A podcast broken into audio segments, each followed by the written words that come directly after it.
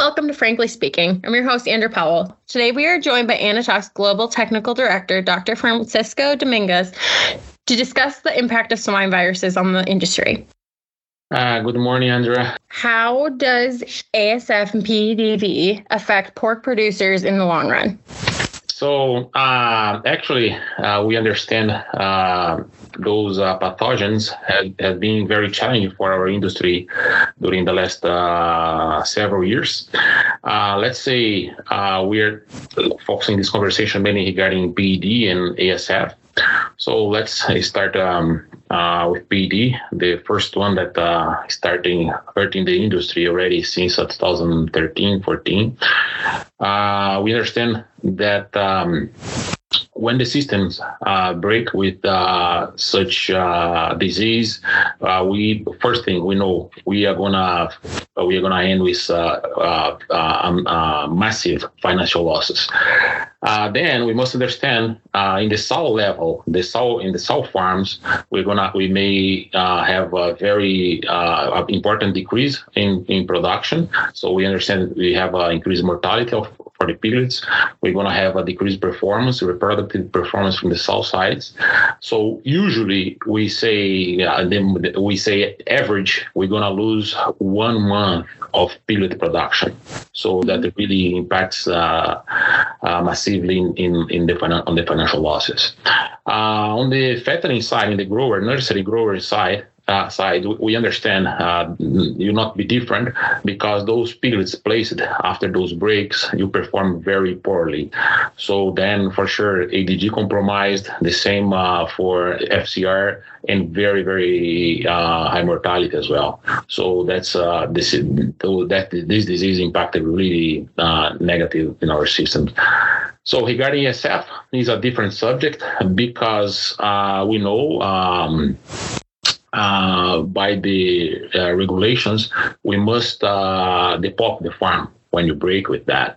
So then for sure, the financial loss would be way, way higher than uh, when we manage uh, uh, PED breaks, right? So, so that's, I think that's clear that we must do our best to keep those viruses out of our farms to avoid those um, massive financial losses. So what can be done to mitigate the risk of these viruses? So actually, uh, I think uh, the market has been uh, learning a lot uh, from these uh, breaks and this challenge. So uh, we understand that one thing's priority biosecurity. We must focus in biosecurity. Uh, but when you say biosecurity, something very complex. Complex on, in two different ways. First, uh, not everybody's aware of that. Several people still need to get acquainted of it and uh, and and buy it by heart. Uh, another way is to understand that we the biosecurity will not work in one in just one of in one of the layers of your system. We must use the biosecurity as a whole. So starting, for instance, for the raw material receiving, understanding where those raw materials are coming from, what are the risky raw materials that we have. So then uh, mitigating uh, those. Um, possible possible risks at arrival of those mm-hmm. raw materials at our feeding mill. Inside of the feeding mill, the same thing. So we must understand. Uh, we learned already uh, that uh, only the heat treatment, for instance, even for those systems that pellet the feed, so you know, the, the the heat treatment will not be enough to mitigate those viruses in different situations. Some new publications are coming, and we can see it's treatment definitely yeah, is is not enough. It's very risky to mm-hmm rely only in this uh, tool. So for sure, we must then uh, understand that uh, we must use a feed mitigants. So I think the industry is already on that. I think uh, everybody recognize that. That's a matter of uh, uh, each one understand what um, kind of um, mitigation process will fit their business, their situation but definitely we must uh, go for that. So then, uh, going from the feeding mill, uh, we go to to the farms.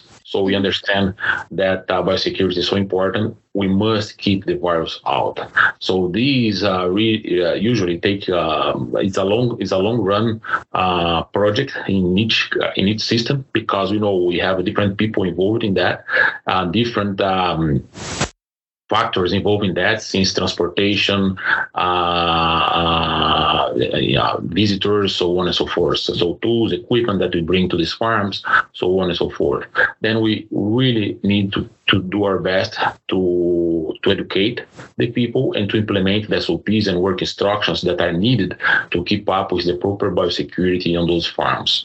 So. Um, then, uh, with that said, we, we can uh, also understand that transportation is so important.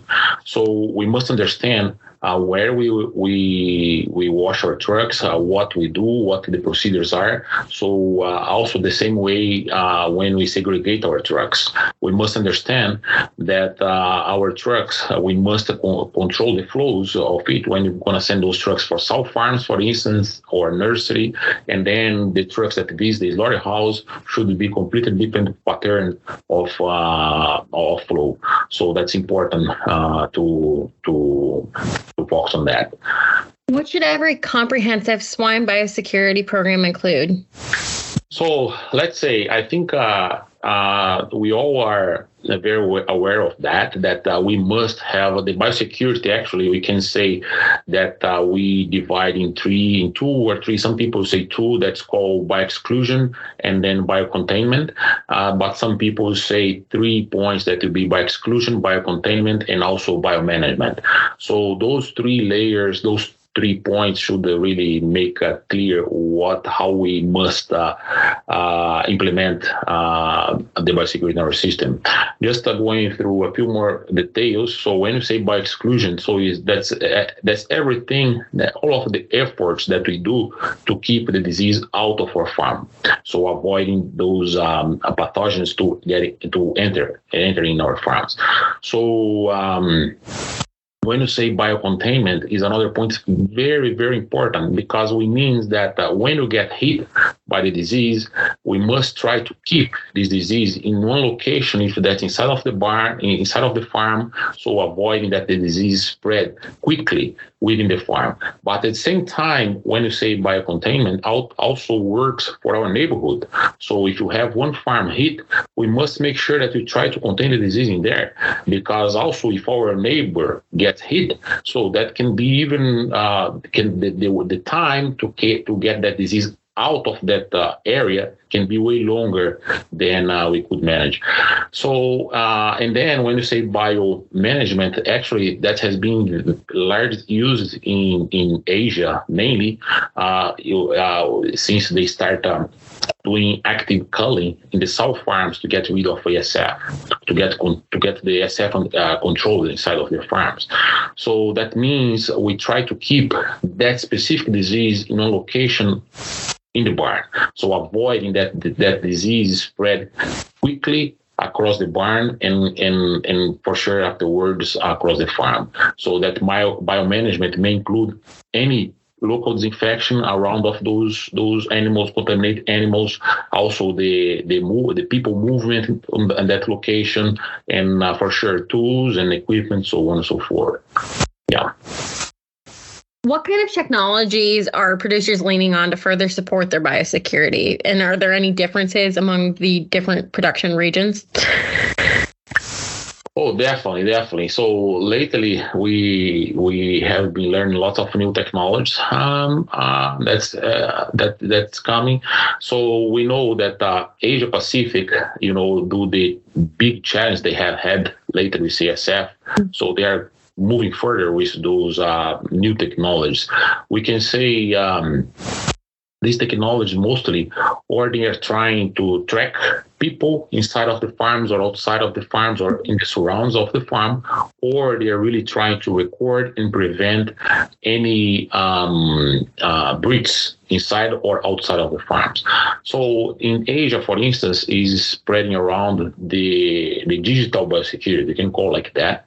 So where have a very uh, powerful cameras, we say some people say AI cameras uh, with um, is very um, uh, developed software hardwares hardwares uh, and uh, and with very developed softwares where they help us to to to to to, to do this proper surveillance 24/7 on those farms. So that tech, this kind of technologies go since uh, controlling the way that the individual you take shower.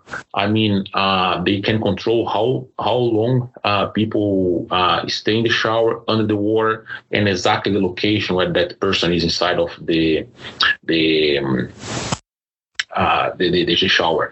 So, and then it also goes through all of the controls regarding, for instance, the color of the overalls that from in the different sections in the farm. So making sure that people does not go through uh, those uh, different sections and take the disease, uh, the disease or even the the contaminants uh, in, uh, across the layers that we have inside of the farms. So the same way, if, if people can use boots, they can. If they don't, if they skip that, if they don't um, uh, shower the hands, for instance, uh, mm-hmm. so on and so forth. So those are very powerful technology. And the most important thing is, uh, we know if you have a normal uh, uh, CCTV system, we must have someone watching that uh, whole time, 24 7. If you know that will never work. And this new digital biosecurity system or surveillance that is coming, that the, the system will alarm, you send alarms or inform the supervisors or responsibles right away. So regarding those birds. So I would say this uh, is uh, one technology I trust that will that will spread uh, across the globe quickly because it that really work uh, that really works. And also uh, on other on the other hand, we also have uh, seeing uh, different technologies, for instance, uh, uh, regarding the washing, the way that we wash trucks, we know already we all have been using BioDry, right, to disinfect, to clean our trucks. But the most important thing is what we do before and after we wash. Lately, several systems are using environmental uh, tests all right, so collecting mm-hmm. samples, environmental sampling. So then we collect samples before, after, mainly afterwards, that we disinfect the truck, we do the job to make sure the truck is really clean. Uh, some systems you out that, some system you do in all of those procedures to make sure. And the same environmental um, sampling is coming uh, also to the feed mills, to the feed mills to understand if you are clean or maybe those, in, at least in those uh, risky areas where you have a people movement, uh, so on and also in the surrounds of the farm. So when you break, for instance, uh, with a disease in, uh, in, in, your neighbor breaks with uh, one of these disease, easily you can always do the environmental sampling in, the surrounds of your farm to make sure how close uh, you can and those uh, pathogens can be, right? So then you can have those uh, preventive measures to avoid that those pathogens get inside of your farm. We know biosecurity comes with a price tag. What can producers expect to invest in a complete program? Yeah, so that's always will be a, a, a, discussion, a forever discussion, let's say like that, because we know uh, from the business side, we always want to understand what's the return on investment in, in biosecurity.